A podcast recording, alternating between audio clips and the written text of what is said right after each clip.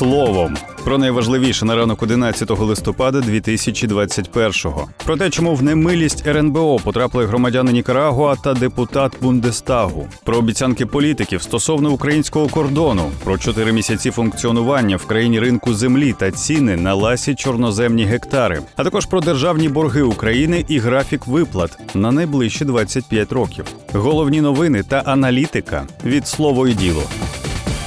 Рада національної безпеки та оборони України затвердила санкції проти осіб, пов'язаних із відкриттям так званого представництва Нікарагуа в окупованому Криму. Про це повідомив секретар РНБО Олексій Данілов на брифінгу після засідання 10 листопада. Наступне питання питання застосування персональних санкцій щодо тих людей, які відкрили представництво Нікарагуа у Криму. Це вісім фізичних осіб, чотири громадяни Нікарагуа і чотири громадяни Російської Федерації, зазначив Данілов.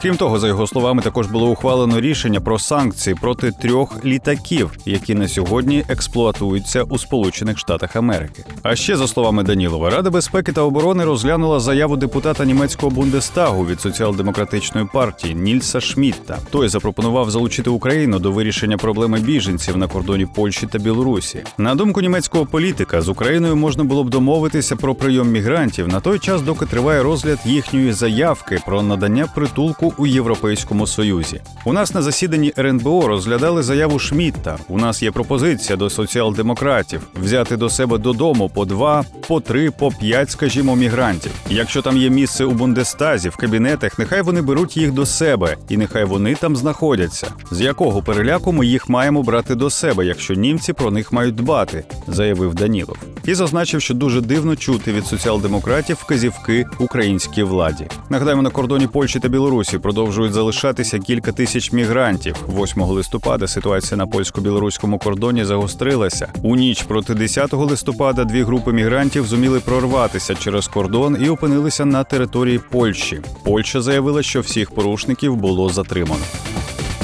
Через наплив біженців на кордоні кількох європейських країн Україна почала зміцнювати й свої рубежі. Днями прем'єр Польщі Матеош Моравецький припустив, що мігранти з Білорусі можуть спробувати піти через Україну. У нашому міністерстві внутрішніх справ запевнили, що, хоча потік мігрантів збільшився, ситуація залишається спокійною.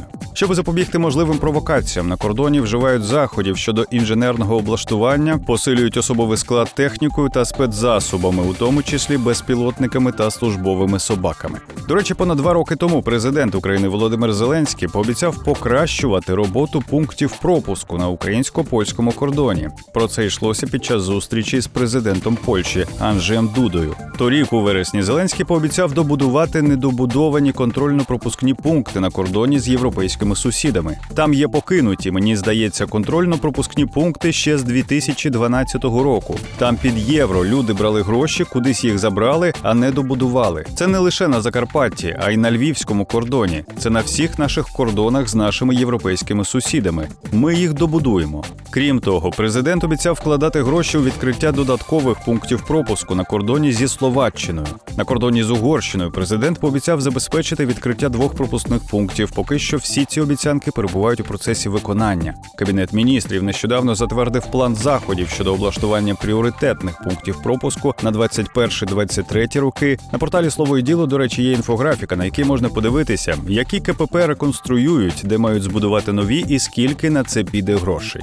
Також Володимир Зеленський місяць тому пообіцяв зміцнити тисячі кілометрів державного кордону України. За його словами, наразі напрацьовується велика програма зміцнення кордону. У процесі виконання, звичайно ж, залишається обіцянка забезпечити поновлення контролю над кордоном із Росією на сході України. Міністр внутрішніх справ України Денис Монастирський відповідно до програми Кабміну має забезпечити інтенсифікацію договірно-правового оформлення державного кордону, забезпечити облаштування кордону відповідно до європейських стандартів, а також запровадити систему електронного бронювання черги перед КПП для автомобільного сполучення з країнами Євросоюзу. Які ще обіцянки давали українські політики стосовно облаштування українського кордону, читайте у нашому аналітичному матеріалі на сайті та в телеграм-каналі.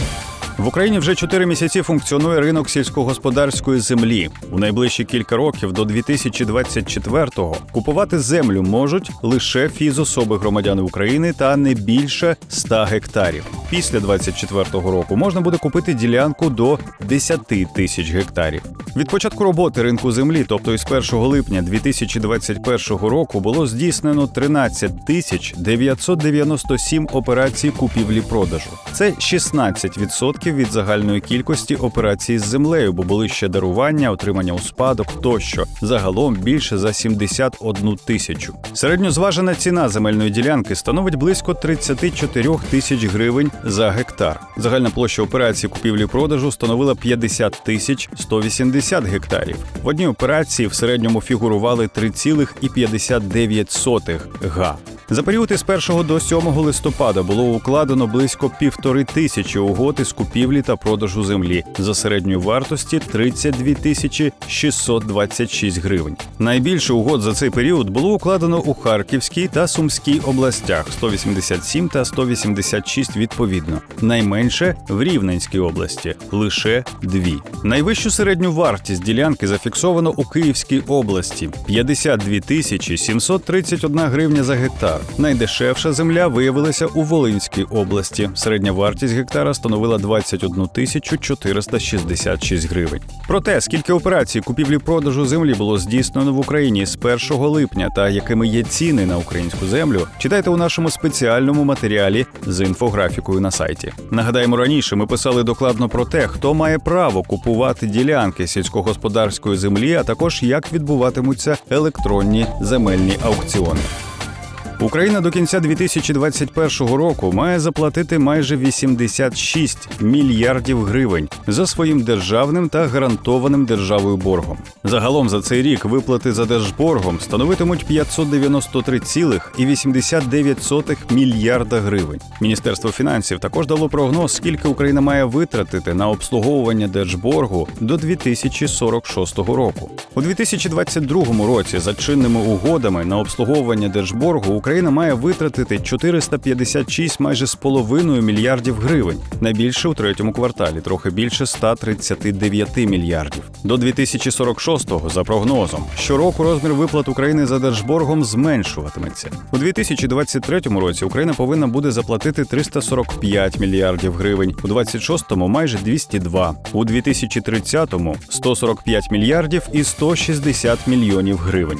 Вже у 2043 році прогнозована сума виплат становитиме близько 20 мільярдів гривень, а у 2046-му – 16,5. Усі цифри стосовно того, у скільки стане Україні обслуговування державного боргу у найближчі 25 років, ми зібрали для вас в одній зручній інфографіці на нашому сайті. Більше цифр, більше фактів, матеріалів і аналітики знаходьте на слово діло.ua.